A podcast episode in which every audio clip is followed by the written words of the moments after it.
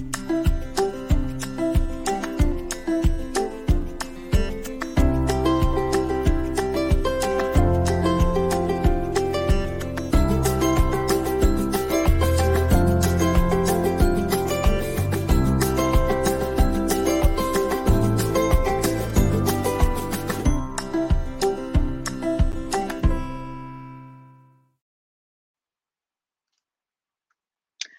Hello, everyone. Another beautiful Monday, everyone. I hope all of you are doing well.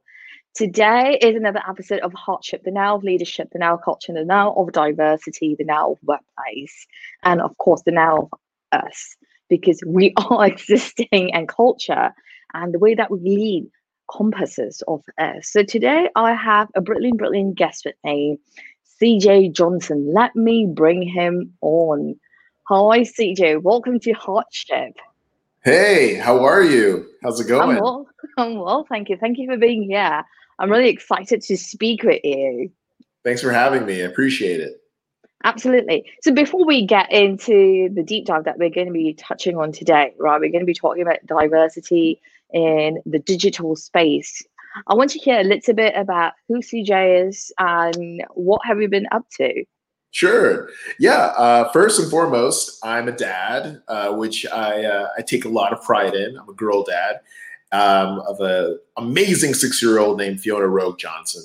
And um, what I do professionally speaking is I'm a digital marketing consultant. I've been in the the world of digital marketing and creativity for the past 18, 18 years. Uh, well, that sounds crazy to say that out loud.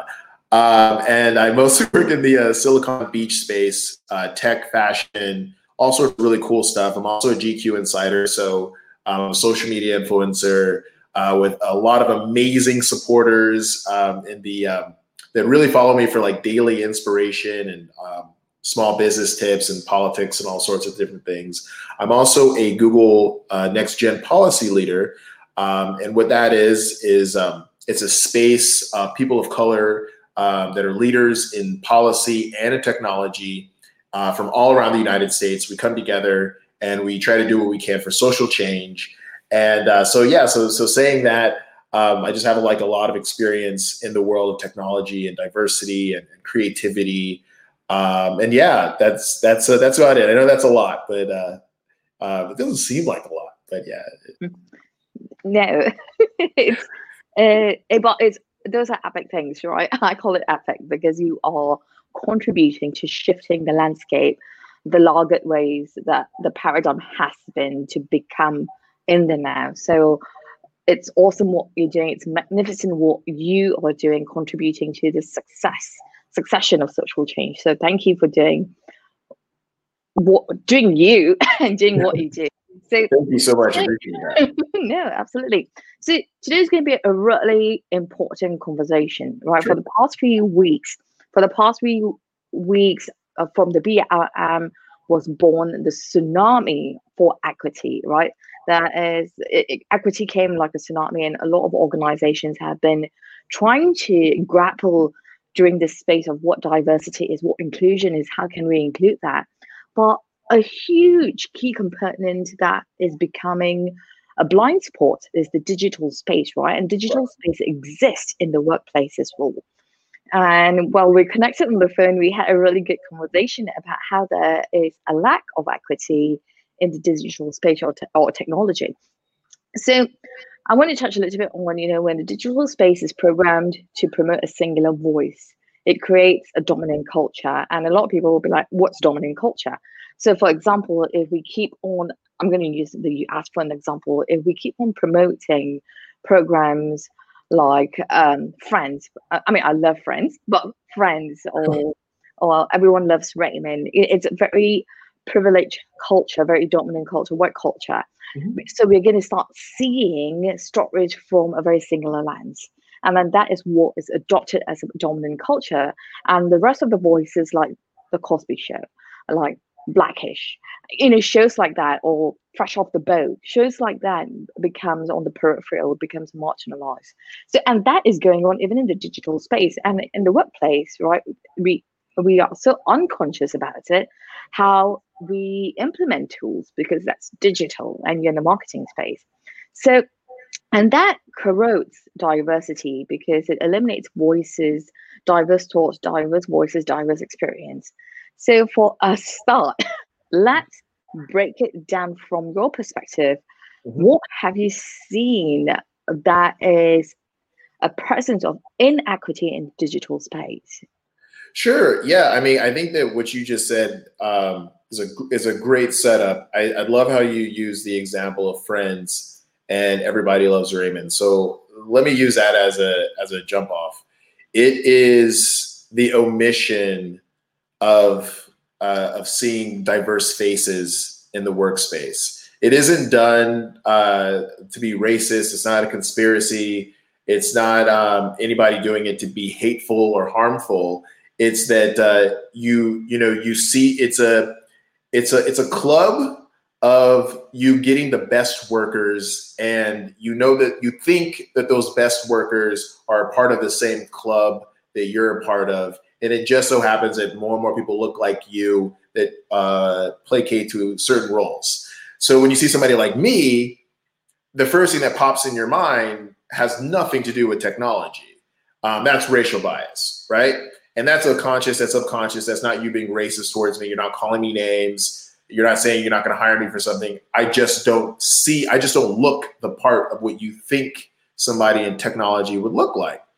And how that has sort of evolved is is that uh, then when you do have somebody as a person of color in these spaces and in these rooms, they start asking questions. You know, people start kind of looking at each other, you know, with a raised eyebrow. Like, I'm not racist. Well, I'm not racist either. Uh, well, what does that look like?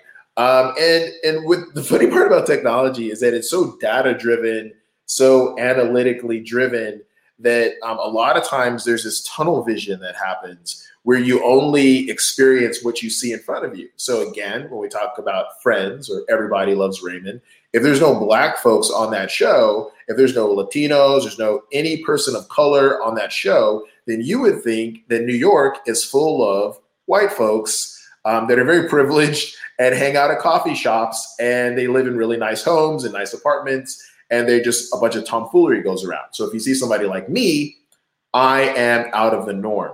As soon as you see something out of the norm, it's something that kind of confuses you.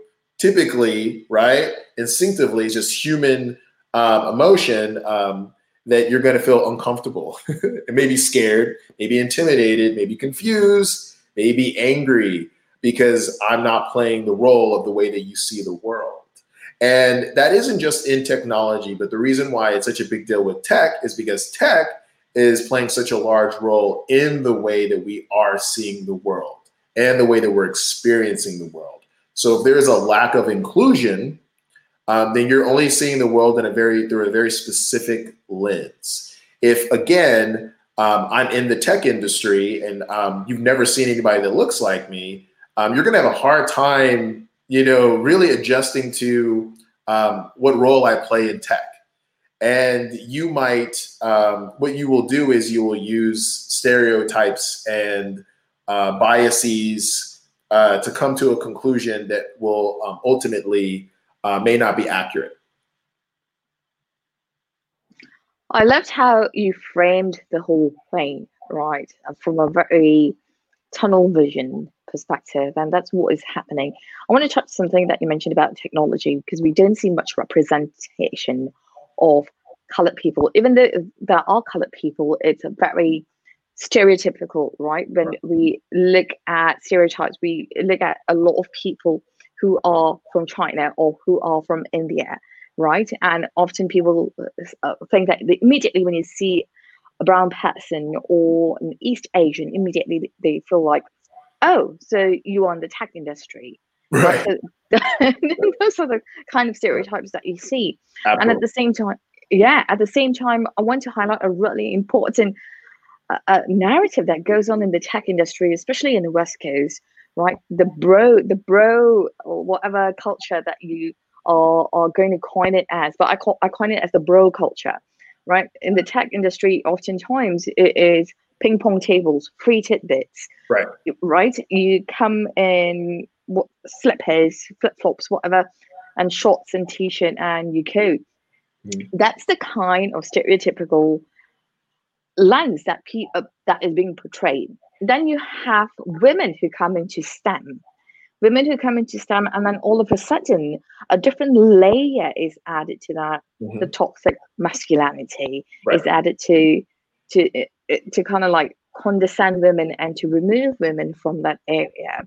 And even in the digital space, right? Digital space, how often, and this is something I had a conversation a few weeks ago with different groups, but I, I host another show called Dismantling Discrimination and Enabling Diversity. Mhm. So I've been bringing on different groups of, pa- of panels um, from Asian communities to white communities to black communities. And I, I asked a very important question when I had what the white community, and this is in no way to to put, put them down. I had a very honest conversation with them. I asked a very honest question.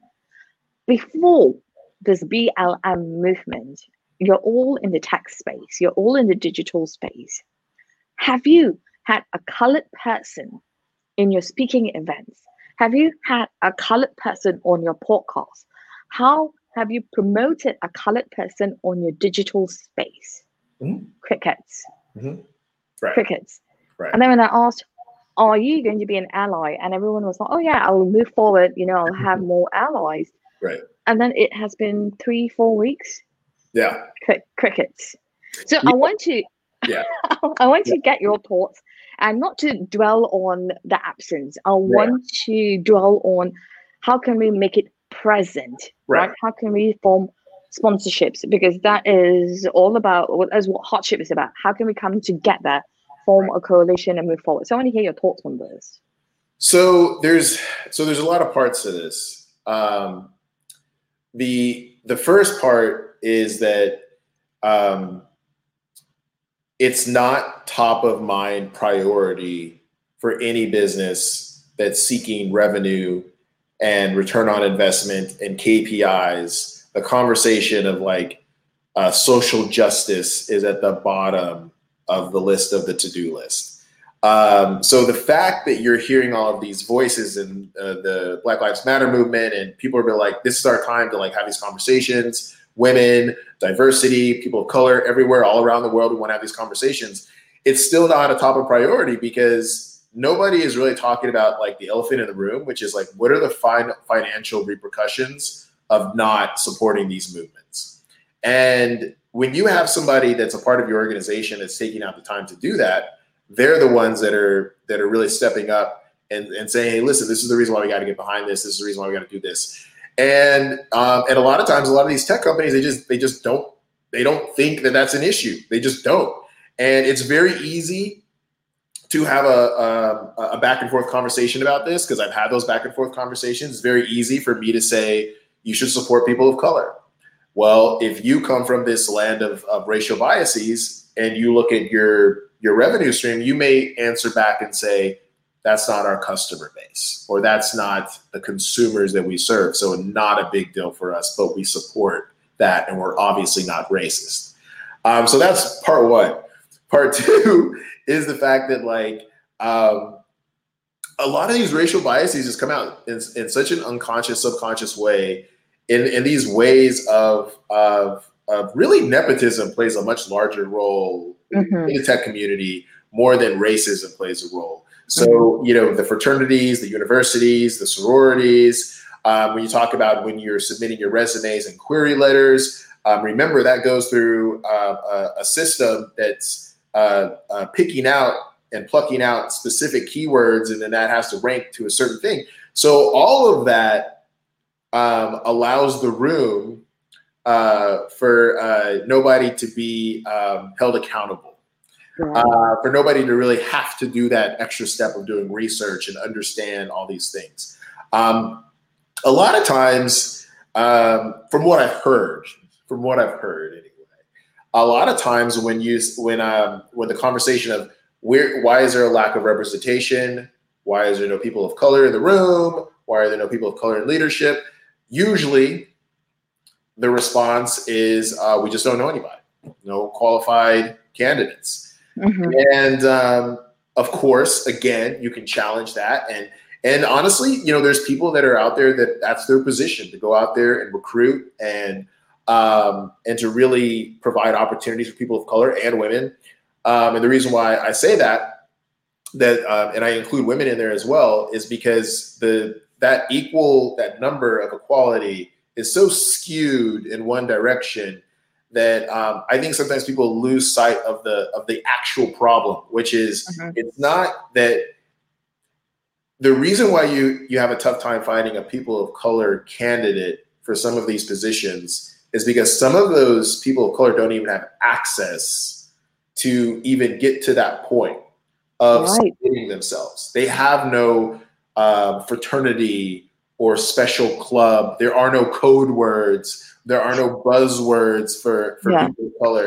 We don't throw up signs like we like like there's there's none of that.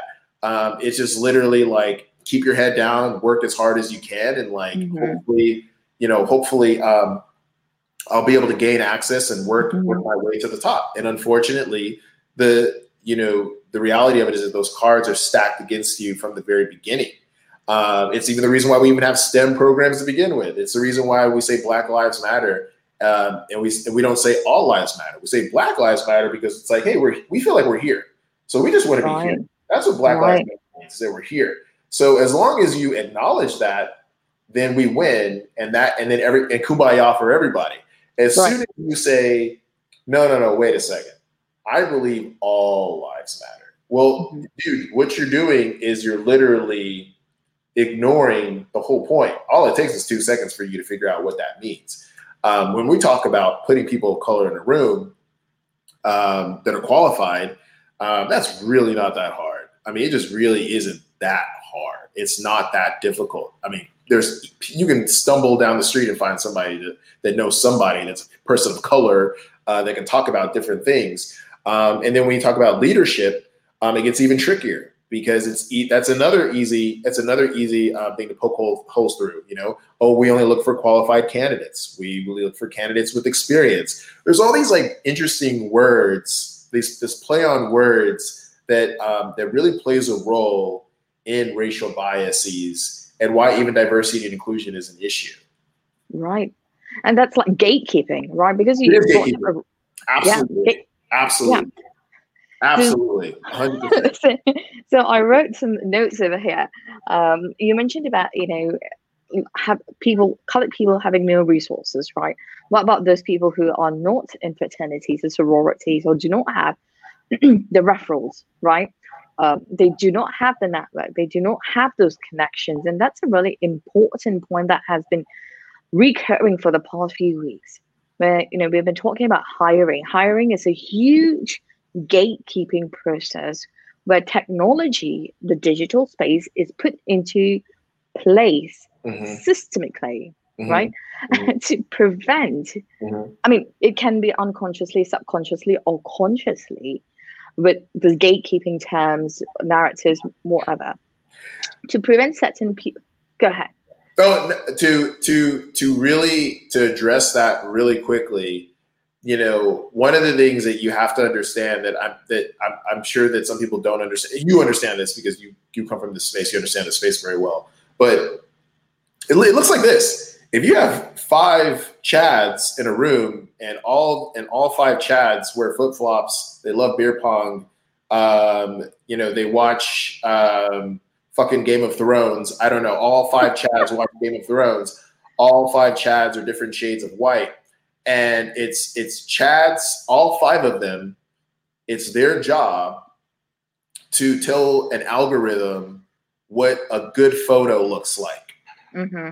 and all Chads will go off of what they know a good photo looks like, and they might even do some research, and they might even plug in some data, and, and, and really, really, honestly, best intention wise, try to include everybody. But what they will miss is that I have dark skin. So maybe that photo that's a very well lit photo might look a little bit darker, but they program the algorithm in a way to make it look like it's an underlit photo. So that means it's an ugly photo. So that means that um, if you discoverability wise, I rank like this. Okay. And then there's different shades of a skin color, but they're not looking at that either. And again, the algorithm kind of bumps me down like this. So so that's like a very interesting way of racial biases biases with technology and unintentional. And again, because five chapters in a room, there is no there is no other voice that's saying, "Hey, look, I'm East Asian. Like, you know, do we have any imagery of what that looks like?" Or, or for example, what we were talking about with the keywords um, and gatekeeping. Um, you know, when it comes to loans, uh, there's predatory loans for people of color um, that purposefully give you really high interest rates and make it almost impossible for you to overcome this. And it's not, the, it doesn't work the same way for for someone white. And again, this is all like you know by design, not necessarily to keep people out. Maybe it is. I don't know. Uh, if you want to go a conspiracy route, maybe it is. But again, you know, we're letting we're letting technology play a larger role in this, and that makes it really tough to hold somebody accountable. I can't get mad at you if you put it through a computer system because then we can just go round and round and round about who did what and and and what does that mean. You bring up a really really great point about uh, being in five chat rooms, right? And that I look at that the exact same concept in the fashion world, right. right? How the whole concept of beauty is perceived right?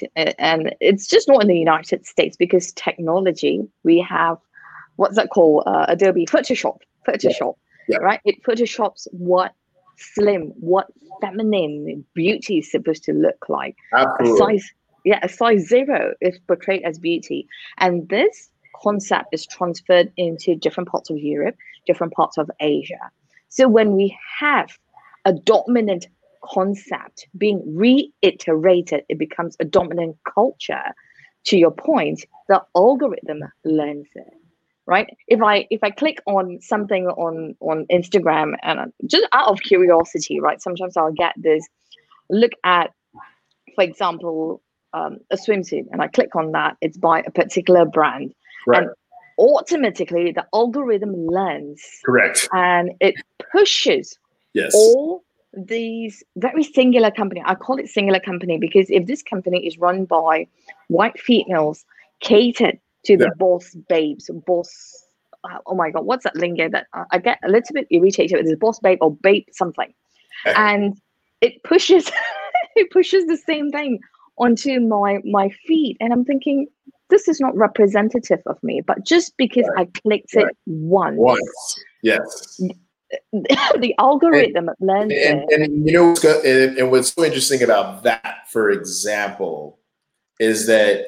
that's not just you it's all of us. And that is the reason why um, all of this is getting very tricky because we're seeing trends tailored more of this this tunnel vision. So if i'm saying to you i would love to see more diversity and but you've never clicked on anything to know what that looks like you know mm-hmm. it's hard for you to accept my reality because your reality is not the same as my reality if i if i same thing same thing for me if i click on a photo of um, a beautiful blonde uh, size zero in australia wearing a bikini that's all that's going to populate my feed mm-hmm. that's all that's going to populate my feed mm-hmm. i'm going to be confused of like why did that happen um, but that's what's presented to me. So subconsciously, I'm thinking in my mind, "Oh, is this this must be popular? This must be yeah. the only thing that's on Instagram." And I would never know that unless um, you know you you you'd have to take extra steps to to shake up the algorithm system to do that. But that's right. why again, that's why it makes it harder to have these conversations because you know people are legitimately like, you know, I mean, I don't know what you're talking about. Like this is this is the way that I see the world, and you're you're on the outside looking in because I see the world a certain way, um, and maybe it's not that big of a deal that you're making it out to be that big of a deal. Right, right. You bring up a really great point. Right, it is we look at the world from how we see it, not how everyone else sees it, and this right. goes back to how I'm going to use this analogy. How at the workplace, right, we are so focused at work eight, 10 hours, 12 hours looking at the computer screens, right? Blocking what is in our peripheral view, blocking what is in front of us, blocking what is 10 or 20 desks in front of us or blocking whatever is outside the window. We don't get to see that unless there's a loud bang and then we run to the window to see, oh, who crashed? And then immediately we come into this uh, premature or mm-hmm. premature mm-hmm. judgment like, oh, is the driver an Asian? That's why they got into right. an accident. Right. right? So right. working 10 steps back to your point again, it is not some, particularly someone's fault, but at the same time, we need to take the onus of how are we choosing to see or wanting to see the world, not right. just from my lens, but from the lens of other people around us who are experiencing certain things. Mm-hmm. And I want to acknowledge this just because someone is not experiencing something does not mean it is not real. Right. Right. Um, I had this conversation with someone uh, from the HR team a few weeks ago who said that just because you have a black friend or an Asian friend does not make you racist. And and I told that's so true. And just because my husband is white does not mean that I'm immune to racism. Right. Right. So right but that aside, that transfers again really yeah. well to the digital. And, and, listen, that's a that's a that argument has been said since before I was even created. Like before, you know what I mean? Like I've heard that argument my entire life, hmm. and and the really interesting part about that is that, to your point, you know, we all have like we each and every one of us goes through life operating with our own emotional wounds mm-hmm. and our own upbringing and our own perspective. Everybody is the center of their own universe. Yeah. So, so to unpack that, that racial bias is to question reality. And we as a society were conditioned not to be complex thinkers. We were actually raised almost, almost conditioned to be um, simple um, with, with uh, simple-minded uh, human beings. So when I say simple-minded, I do not mean stupid. Uh, I mean that like the more choices, the more anxiety you get, the more stressed out you get. The less choices, the better. That's why with political parties, there's not a shit ton. There's just like usually two, three, and two. Usually, you want to focus on one or the other. Like two choices is amazing for somebody because it's like, so when you ask somebody to be a complex thinker, CJ, look at Mila, Mila, look at CJ, and like compare each other's like life stories, empathize with one another. You introduce somebody else to the circumstance. What is their life story? Everybody has a different story to tell. Everybody has seen the world through a different lens. And for some people, you're destroying their reality. And and that makes them feel vulnerable. It makes them feel scared. It makes them feel defensive. It makes them feel angry. You know one of the things that was very interesting with all of this is when you talk about um, racism and you know you got to see it play out in all these different ways because of you know we're so lucky we have mobile devices we're catching all these people saying all this ridiculous shit for somebody that doesn't that doesn't that's literally quote unquote colorblind. I'm colorblind. I, I, I don't. Everybody is the same to me. It would never occur to you that some people don't see the world that way, and that they really will do these like movie over the top things that you would never imagine a human being would do. They do do those things. There are these microaggressions, and and that is true. And and for people of color, you know, it kind of sucks, right? Because we've been sort of put in these situations where we have to either uh, pretend it's not happening um, or confront it. We have to pick our battles. It's one of the two. So it's very difficult. It's exhausting. Um, so even just having that that that that moment of questioning what's going on and that moment of empathy um, goes a long way. I think I think a lot of times obviously we there's a long laundry list of things to do but it takes one step and that one step is asking a question. That one step is empathizing. And we got to get back to that. Like right now we're in this like tribalism uh, i'm right you're wrong sort of situation. There is no right or wrong. There is no good or bad. This is this is this is a this is a moving, evolving situation. Life is always evolving. Um, your life experience, to what you said before, um, you know, you you have your own wounds, and the way you see things is is different. You know, we can both see the same sunset and experience two different emotions. So, to use that as an example, uh, when we're talking about diversity and inclusion, you know, it's as simple as me asking, "This is what I." It's, it's as simple as me saying, "This is what I saw. What did you see?" And that's me showing empathy and equality and and I'm listening to you. I'm acknowledging you. I'm seeing you and I'm hearing you. And that's a very simple thing to do because it opens up the whole world of possibilities. I like what you said, opening up a world of possibilities, right? And that's such an important factor to listen with empathy, to speak with empathy, and to be empathetic, right? And uh, you mentioned a really great point, CJ, about people's reality being destroyed, right? And and that is a valid that's a valid area where people feel that you're not listening to me, right. you're destroying my reality, mm-hmm. you are coming in and ruining my peace. So I watched, I bumped into this video on Instagram two days ago where this black guy was walking into i can't remember the space but it was all white people it, they were i think they they were protesting something for guns and this black guy was wearing black lives matter and it quickly became this hatred kind of a conversation and he was just walking into this community to go visit his ancestors burial ground he didn't say anything he didn't instigate anything but this group of white people came to him and said, All lives matter. Right. And you should remove that shirt. All lives matter. And and he was curious. He didn't even engage. He he just said, I'm here to visit my, my ancestors' burial ground, and that's it. And it just became so chaotic where people were so angry towards him.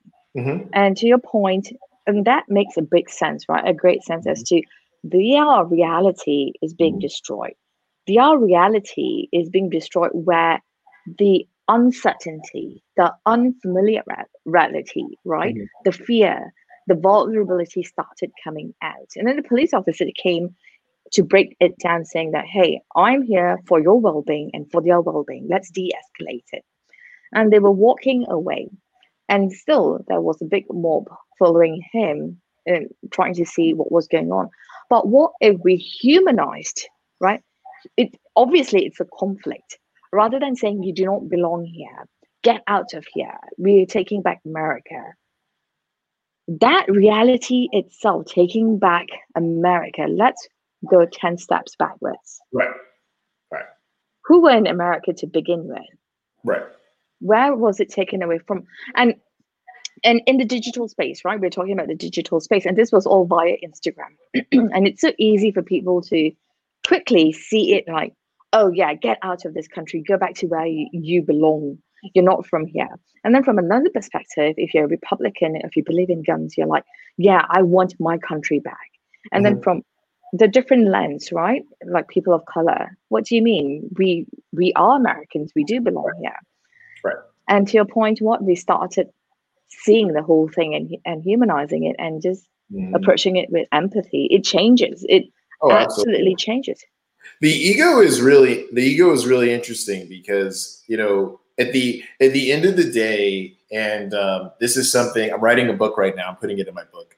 Um, I was very interested in the um, in the situation that was kind of like at the at the beginning stage of the Black Lives uh, Matter movement um, with the um, the woman in New York um, and the um, the bird watcher um, mm-hmm. in Central Park, uh, because that is a that is probably the best example of what a microaggression and racism and ego look like. Because you could only imagine if that woman were to like pause for one moment and either you know leash her dog and leave and ignore this man completely um, or just leave and ignore this man completely and not engage, like her life would have been completely different.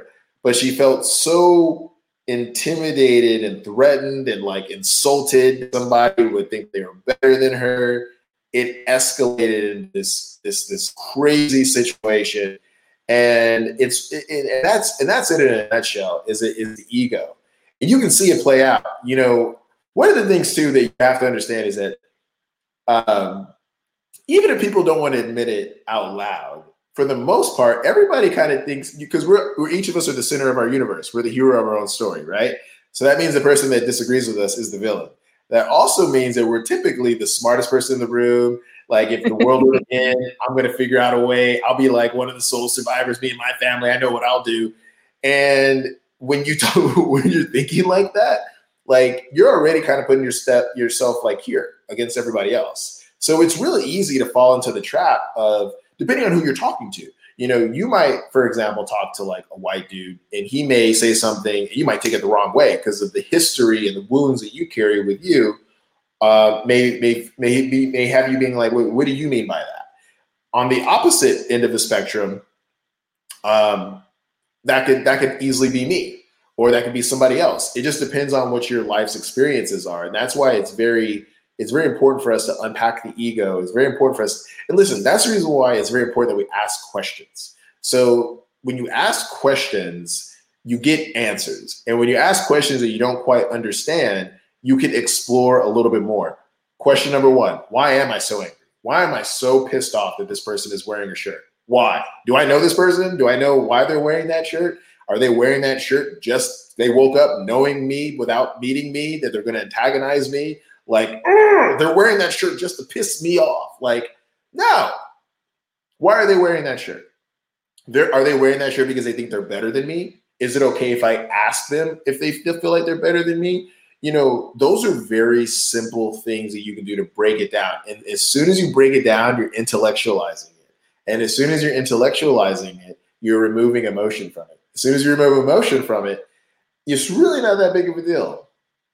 It just isn't. I love how you just broke that down, asking questions and asking respectful questions.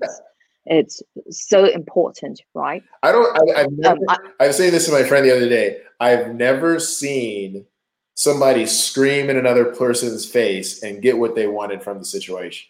I don't think I've ever seen that. I don't think I've ever, in fact, I don't think I've ever done it. I don't think anybody's ever done it to me and got exactly what they wanted from screaming in my fucking face. That's crazy.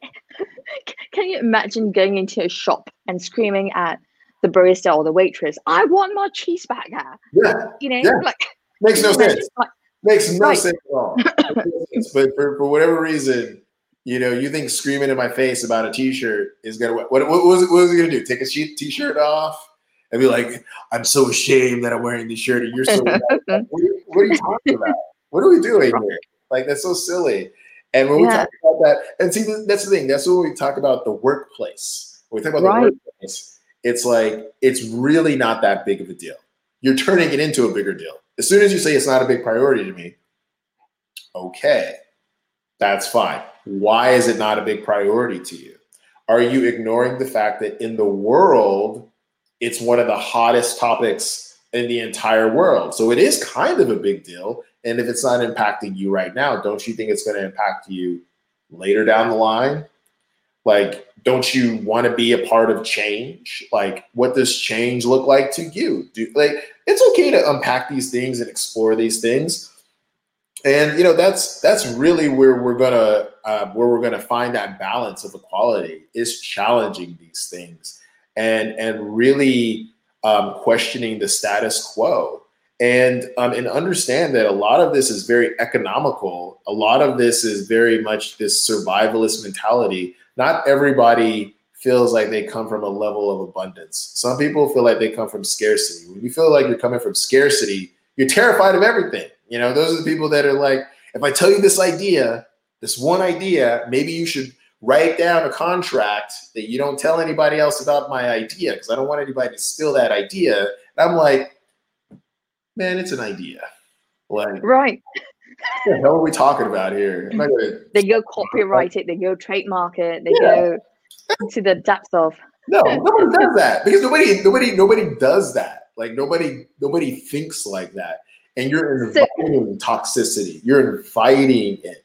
If somebody is walking through a crowd, then all they're doing is walking through a crowd. If they're storming through a crowd, I get it. If they're running through a crowd, I totally. If they're walking through a crowd and they just look a certain way or they're dressed a certain way, you need to relax. It's not that big of a fucking deal, honestly. And and when we talk about the workplace, because I know I keep going back to the social aspect, I'm trying to keep it with the career shit. Uh, but no, it's it's it's all related. It is all related. And, and it is, it's all related. It's all related to your point, how we show how like when we are born, right? The workplace, school system, communities of practice, society, it's all surrounding us. And every behavior transfers. Just to go to go back to your point about at Central Park, that lady, right? She was the VP. And that transferred how she behaved in public towards a complete stranger. So yes, go back to the workplace. I want to hear absolutely. Absolutely. No, I think you're absolutely right. And see, that's the thing that's the reason why you know I talk a lot about psychology and uh, and sociology and how we impact one another because what happens is very very simple. I'm exhausted, so when I say that I'm tired, I don't mean that I worked a long fucking day doing what I love doing. I mean I'm exhausted having to pick my battles with microaggressions having to like wonder what this person meant by this or what that person meant by that. Wonder if i'm getting an equal share of opportunity equal pay. Like wondering these things is taxing because i'm just adding more stress. And when that shit is realized you know that's even more stress. What does that do? That affects my work performance and that also impacts your work performance because my attitude is going to is going to um, like all of it is symbiotic. It's all like interconnected. It's all connected. And if you don't have a person of color in the workplace, all you're doing is you're just skirting around the issue. And that's another thing too, is that like, you know, then when you're in the workplace, you're like, well, you know, if we don't have a person of color, then we don't have a person of color conflict of interest. Like, you know, there is no, we don't even have to worry about it. And that, and by the way, I've heard, I've heard those conversations before, and I've heard them say in a way where it just makes sense, where it doesn't sound racist at all. It just makes sense. Like, why would we want to hire this woman when, yeah, all the guys here, it is like frat guys, and we don't want to get sued. We want, we don't want to get in trouble. We don't want to feel uncomfortable. So why hire a woman? Like, why even go through the trouble of that? Those conversations do get had, and from yeah. and from their perspective, it, there's nothing wrong with it because you're literally like, what, like, like, like what, like what am I doing wrong? I don't want to get into any trouble. Right. I don't want to go through the I don't want to go through the hassle. And by the way, I get to say that. I get to say I don't want to be a part of the hassle. So there's right. two sides of that of that conflict there, right? And it's as easy as picking the candidate for the right job. Absolutely, 110%. You know, but the but the um the the thing is is that we have to make sure that all candidates have access that there is no like cheat and that's the problem. That There's a cheat sheet to get through in the first place. Then you get through, you jump through those hoops, and then you got to deal with microaggressions. And you're dealing with microaggressions, because again, um, you're in this, you're in this, you're in this battle, you're in this battle of getting to the top. We, we reward, we reward um, not necessarily the hardest worker. We reward the smartest worker. And because we reward the smartest worker, again, we're like it's it's just like um, Hunger Games almost when you're in work workplace situations. Like you're you're always trying to outdo that other person to make sure that you get something more than they do, a promotion, a higher position, more money, more access. You know, you and that's the scarcity mindset. Absolutely. And so, and, and again, that doesn't that is, what that means is that like you're already you're already going into the workplace, you know, being rewarded by stepping on someone's neck. So you're not necessarily looking out for diversity and inclusion. Like this is not. it's literally nothing. Like you're literally because in, in your mind you built up this scenario of like it's a dog eat dog world and like you know no handouts. Um, right. Handout, even though it's not a handout. Right. Right. and and you bring up a really great point right you, you bring up a really great point you spoke about psychological safety and safety looks very different to different people correct right people who come from a privileged lens or from a privileged journey background right their safety is going to be i'm going to mix around with people who look like me who sound like me Right. because the narratives i see it on instagram too Mm-hmm. to to be successful you need to surround yourself with successful people Right. and what do these successful people look like correct and they Correct. they show p- images of gary vee they Right. show pictures of mark cuban they show pictures of oh my god the shark tank people yeah right. all the smoking people Yeah. yeah so how do they look like? They look very singular except for daymond. They look very singular and that's the mindset that people are going to adopt and think this is my safety. Absolutely. This is my safe space right? So so to your point like the frat the frat brothers or group right? They're going to i'm not going to hire a woman because i do not want to get into a, that space of getting sued right? And and then on the other lens we have people diverse people right? And it happens in in I, I i'm going to call it monolingual culture. Monolingual culture is very much present in china in japan in india uh, in iran afghanistan because it's not many even though they're monolingual there is multilingual. It's it's nuanced with their religion woven with different type different ethnicity but still right? They don't experience that as what it is predominantly in the united states. When you have people on the different side where with colored people where you do get together with your own cliques with your own ethnicity at the same time we you have like huge melting pots countries like singapore countries like malaysia countries like britain as well. You have multiple ethnicities coming together and then they're like okay what does success look like and then we are trying to champion this whole concept of being a sponsor you have to have diverse thoughts you have to speak with different people in Right. order to grow but if you're going to k- keep with your own clique of mark cubans and gary vee Mhm. and Mhm. uh, uh, um, uh, what's oh my god his name uh, lewis howes Yeah. he wrote a book as well you're going to have a very singular lens of what success is going to look like you're not going to be ex- exposed to what success can become and can look like from a diverse perspective right? Yeah. Because oftentimes like nowadays speaking about digital space or to talk about workplace people have that mindset okay i've got to go and climb up the ladder backstep someone else throw them underneath the bus for me to get up. That's how i look at being synonymous to surrounding yourself with the gary v's and the mark Oh, yeah. And the Oh, absolutely, absolutely. I think that uh, I think that that's a. re- uh, I mean, honestly, that's a really good point. I mean, that's when we when we talk about access, uh, and we talk about the way that you grew up. Um, you know, I grew up uh, being a military brat, lived all around the world, exposed to so many different cultures. So, you know, by the time I'm an adult, you know, not to say that I've seen everything. Um, it's just that I, I got a chance to see a little bit of everything. So I wasn't like, um, so in saying that, I understood the Gary V's and the Lewis Howes, and I myself am like the black version of that, right? So in saying that, um, I'm the black version of that. Like, there's not a ton. there's not a ton of of CJ Johnsons around. Like, I don't have that. My comparison is literally like if I have to if I have to like think of something, I have to reach out to Mark Manson, the, the subtle art of not giving a fuck, or I have to talk to Gary Vaynerchuk, um, and that's me. And then I have to pass that information on to other people who are trying to get to my space um, that are people of color. You know, that's kind of the problem is like this lack of access. Um, and look, it's you know, you do want to be a part of your tribe. That's the whole point of having a tribe. Like, and um, and unfortunately, sometimes that tribe looks like you.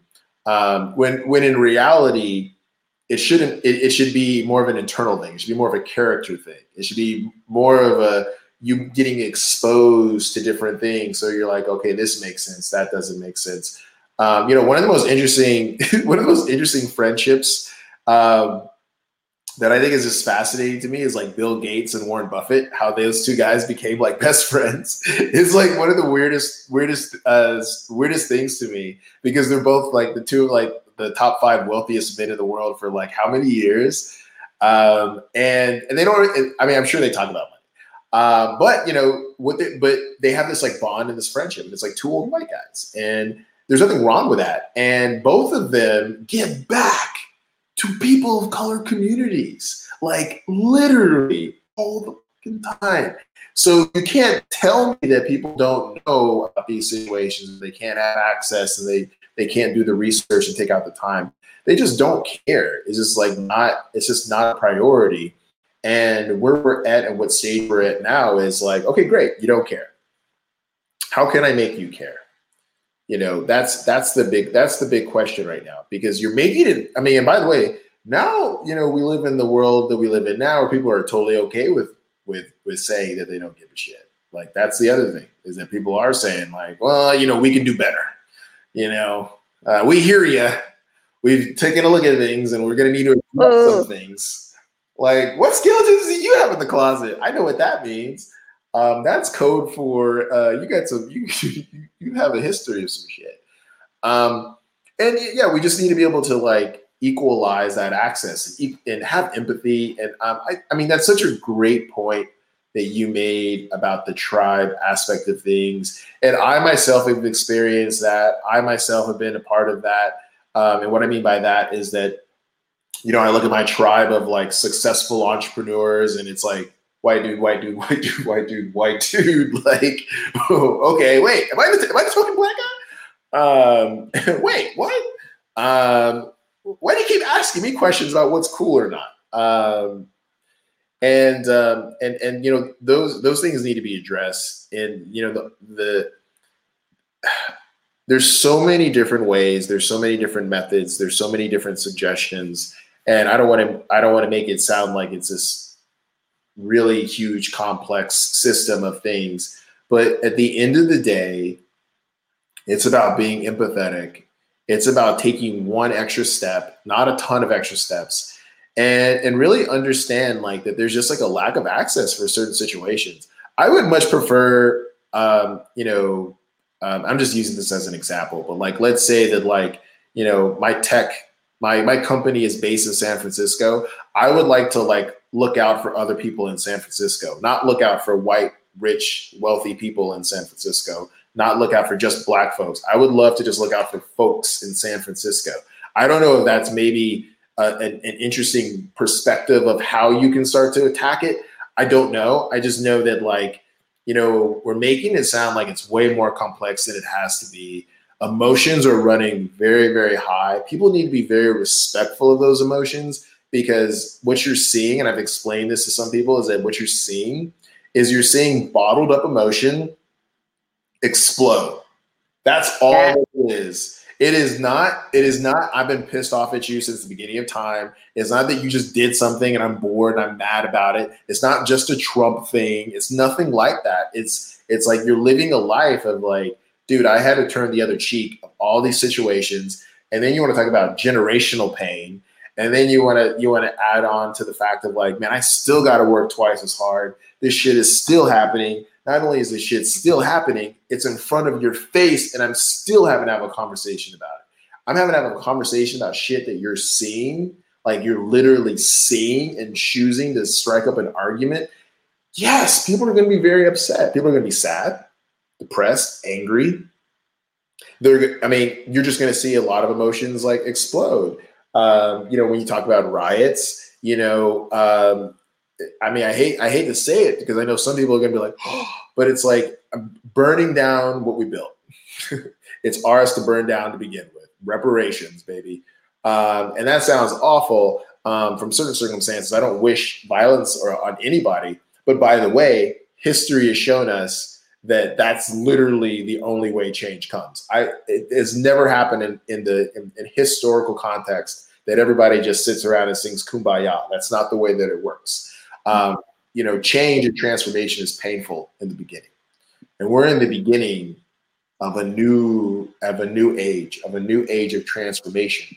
And the best thing that you can do is take a step back, question things, empathize with, with your fellow human, and take one extra step of just understanding and acknowledging these different situations. Because if you're taking out the time to think of all these really, you know, mundane things like, you know, uh, I, oh, I, I, haven't seen it yet on Netflix, but I put it on my list. I have a net, I have my my net my Netflix list. I'm going to put it on my list. Or, uh, you know, I haven't read that book, but I'm going to read that book. You know, somebody else recommended that book. If you have all these goddamn lists, you can't make a list of of of, uh, of being equal with uh, with your human partner. Um, you can't make a list of, uh, of things to do to to change the world in a in a better way. Um, you talk about your workflow and, and making the the work environment much more fun and much more like conducive and you know we're getting bigger results. Hey it's it's it's all there. That data is all there. That data is all there. Right. So making i want to add something. Making your workplace more conducive is not about ping pong tables. I want to highlight that. It's not only about ping pong tables and not and it's not about happy hours right or free dinner but i want to highlight a really by the way I want to highlight a great point that you mentioned change, right? Change does not happen, it's not easy, it doesn't happen overnight. Change comes when there's pain. Right. Change comes when the pain is not identified, it's not looked into. Correct. Yeah. And I and I and I always refer to the the Coca-Cola bottle, or any soft drink bottle, right? You you grab it, you shake a little bit, you leave it on the table, right? You, without opening up the, the cap. Take it again, shake a little bit, leave it up. And you see the gas building up, building up, building up to a point where the space between the cap and the drink can't hold mm-hmm. the CO2 anymore. I'm going science now. CO2. Do it. And it's going to explode. When it explodes, it's going to sprinkle all over you. It's going to dirty your carpet. It's going to dirty your bloody clothes. And you're going to be frustrated. You're going to be angry. You're going to be sad. Yeah. Yeah. You'll attract ants because it's sticky, it's sweet, bees, you know, whatever it is. But Absolutely. that is the whole thing, right? Change is, it comes when pain is present for a very long time. And that pain is not necessarily from a very singular perspective or lens. Correct. To your point, everyone's reality gets destroyed it's right? it's something interesting to note that in in historical context, all you got to do is look at your history. You don't have to make it be about a, mm-hmm. Black history or anything. You just look at your history, and you can see exactly what you just said. And it's very interesting that you know the narrative is shifting, as if like you know, uh, when you talk about like, you know, make America great again, uh, that's, you know, out here in the States, make America great again. Um, you know, you're, you're, you're literally talking about, you're, you're, you're talking about how you use violence to, to take something and, and now you're saying that like, you're seeing it happen on a, on a, on a micro level. Um, and that's really upsetting you. Like, why can't you act like this? And why can't you? Well, it's the it's the it that is the whole point of the fucking argument is that this there's a group of people that don't feel like they're that they're being recognized and now they're acting out and right and you don't have to condone um, violence at all like that's not what i'm saying i'm saying that you need to understand the history and the context of all of this and i don't think i think it's not necessary it's not necessarily that people don't know I think that it's that they don't care and that they don't empathize. Not everyone, because obviously there's tons of people out there that are that are in support of, of diversity and inclusion. There's just some people that just don't empathize. Um, you know, one of the most intriguing things about uh, Michael Jordan, for example, is that Mark, Michael Jordan was was this amazing athlete that just destroyed racial barriers, and white people saw Michael Jordan as Michael Jordan. They didn't see him as a black man. And I mean, so that just comes to show you that it's not necessarily a col- it's not necessarily a color thing. It's like a it's like a it is definitely it's an ego thing, it's a class thing, it's an economical thing. There's all these different layers to this. And at the very surface layer, we want to make it be about color, but it's not just about color. Like colorism is an issue. Uh, I'm not trying to minimize it. I'm just saying that at the end of the day, it is our ego um, that is really the issue here. And when you've when you've lived a whole privileged lifestyle of being in charge, and then somebody is like, "That's unfair," why would you ever want to give that up? I mean, that's just common sense. It's like the elder elder sibling syndrome, right? Absolutely. All your life, you have been in charge. Yeah. yeah. Yeah. yeah. The elder sibling, take yeah. away your younger sibling's ice cream, you smack them on the head, you put oh, peanut butter on your face. Oh, and then when you're reminded. I love, I'm a grown man. Um, I love my sister. She's a grown woman. She's very successful. You know, I see her and I'll still kick shit out of her hand.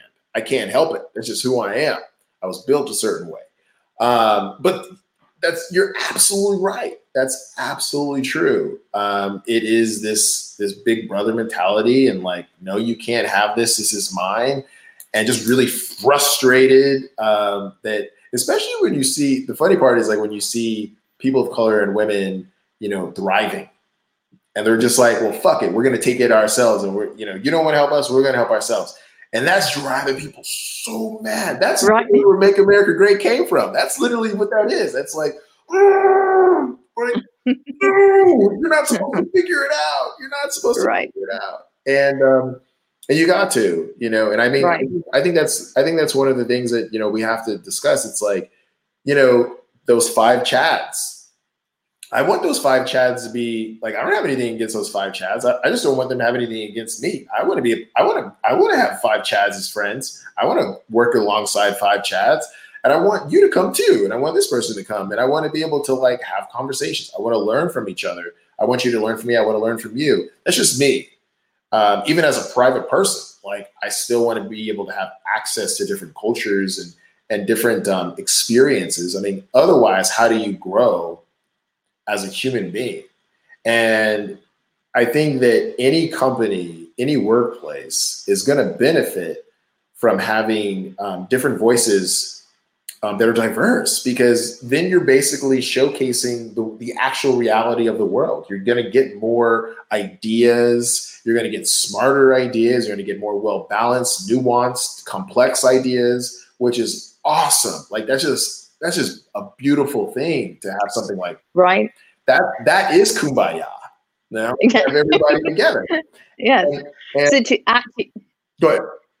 To, to add to your point, I want to I want to say this right. Like having diverse voices, having diverse thoughts, diverse backgrounds, it's very synonymous to to science. I go back to science because DEI culture, that's a whole science behind it. Yeah. Right. The, the science. It's like your whole body the cell replaces itself every single day, every seven years, 10 years, even your liver, your heart, right? And and one and your body is so intricate, but if you keep on eating cake every single day, if you keep on drinking all those soft drinks every single day or one type of food every single day, you are going to fall ill. You're going to get cancer, your cholesterol is going to go up. And that is the beauty why there are diverse food inherent right on right. earth right. right fruits vegetables grains everything facilitates growth of your brain Absolutely. your different organs your mm-hmm. eyes everything facilitates growth and that is a walking walking well present testimony of how diversity itself is present mm-hmm. in our surrounding on earth to facilitate our growth so Absolutely. And I and I think that um, I think to add on to what you're saying, um, you know, one thing that I I've been suggesting and recommending to um, individuals and companies is like you should write down. You should actually take out the time now to write down where you stand um, when it comes to your values and maybe start asking some of these questions that you're hearing to yourself so you at least have an answer prepared um, and i think the reason and the reason why i say that is because if this was maybe if this was two years ago because this actually started happening when trump got elected is really when people started to pay attention to social stuff uh, and have uh, have all these like and social media evolved and all that stuff four years ago, I'm your publicist, I'm your marketing expert, whatever. I would not, I would tell you to ignore all of this. I would tell you, you know, don't do not involve yourself in this. Don't risk it because those are controversial things. That is completely outdated now. It is the complete opposite. The rules are completely different now. Now, not only are your consumers, your customers, your coworkers, your teammates, your family, your friends, strangers, people are not only just looking at your brand, company, whatever, and taking you're saying at face value. They're all taking an extra step. They're all everybody's taking just the same way you're taking an extra step. I'm taking an extra step. Believe that. So if you're asking where did this come from, or who is this person, or what's your company culture, and you don't have an answer for any of that, you just try to ignore it, sweep it under the rug. It's exactly like what you're saying. It's like eating cake every single day. Eventually, that's going to catch up to you. So why not get ahead of it? Why not be prepared? Why not have more of these conversations? Like, why not? Like, what's the problem? And again, it's it's it's strictly out of it's strictly out of fear and pain and ego. Nobody wants to be called a racist. Nobody wants to feel like they're the bad guy and they're the villain. And and you know, at the end of the day, you know, and I say this to anybody, regardless of what the situation is, if you're not what they say you are, prove it. Live your life. Do what you got to do. I'm not. I'm not a racist. I don't need to fucking tell you that I'm not a racist. I just don't do racist shit. And then if I do racist shit, and you tell me that I'm doing racist shit, I should be mature enough to be held accountable for my actions and either apologize and empathize or not give a fuck. And uh, but I should I should be able to have that choice just like you have that choice, right? And all we're saying is, hey, maybe we should actually give a fuck. Like that's all. That's all. That's it. Not that big of a deal. no, I absolutely love it. I know that we are running out of time, but to sum all of this up, you mentioned uh, our discussions keep on going back to the ego, right? And and you're so right. Without checking our egos, we can't practice Heartship, right? Heartship is coming from the heart, valuing our people, really understanding and seeing where others are coming from, right? And also not imposing, hey, this is where I'm coming from, but letting them see for themselves where you are coming from at the same time taking that onus as to understanding where others are coming from in order to move forward we can only move forward when we deep deeper into ourselves deeper in our minds in our hearts in our thought processes in our practices in our behaviors and to to cj's point taking ownership as to why is this making me mad and not sweeping things underneath the carpet. Because CJ, like to your point, it's no longer it's no longer you know it's a controversial topic. No, because the world is becoming more and more smaller with social media, with digital uh, platforms. Everything everything is becoming smaller. We are more connected than ever via FaceTime, via TikTok, well, TikTok got banned, Instagram, Facebook, whatever media you can think about, we are all connected. Yes, 40 years ago, it took how many, what, months to get news from one end of the country to this end of mm. the country, right? Mm-hmm. Even mail, it took, what, one month to get your mail. Mm-hmm. Now, within a week, you can get mail from Japan in the US. Not even a week, th- uh, three, four days, you can get four it. Days, yeah. Yeah. So that is how small the world is becoming. And when we transfer that to the workspace, the workspace, we have not just the most diverse generation right now, we have the most diverse background of people right now. We right. don't even ha- not only have the baby boomers, X generation, but we have the Zennials, we have the millennials, the Z generation. We have people from all over the world. We have first generation Americans, second generation Americans third generation Americans over here, right? Everyone, when we talk with people, everyone wants one thing, and that one thing is to be heard. When I say heard, they want to be valued. They want to be accepted, Absolutely. and acceptance Absolutely. is about love. Ah. So before we, yeah, so before we go, CJ, one one tip in how we can bring about change in the digital space to enable diversity Um, I would say the the the biggest tip that I can give is to take out um, just a moment to reach out to someone and ask them questions. Um, it doesn't necessarily have to be questions about, you know, what's it like being a black man, CJ, in America, um, but um, questions of empathy, um, questions of like, how are you? How are you feeling? Questions of, uh, of, of even questions to yourself. You know, why do you feel a certain way about something?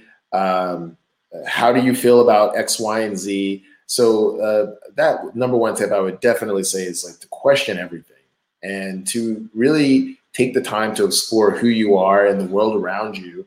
Um, and, I, and I think that that's just like a very easy thing. I mean, a very easy step to take. It's not an easy thing to do, but once you get in the practice of asking more questions, you become much more self-aware. And when you're much more self-aware, uh, like using the analogy of eating the cake before everyone, um, when you when you practice that skill set every day, then it just opens up the world of like all sorts of things that you can do: success, happiness, uh, empathy. Um, you know, all of that plays a role in just you asking simple questions. Beautiful, beautifully said. Well, thank you again for being here, CJ. Everyone, you can follow CJ on LinkedIn. Uh, his name is CJ Johnson.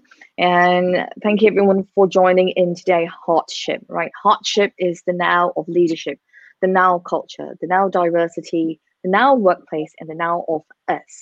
Because how we show up isn't just singular. We are a human belonging in a three pronged perspective home, workspace, school, and society at large.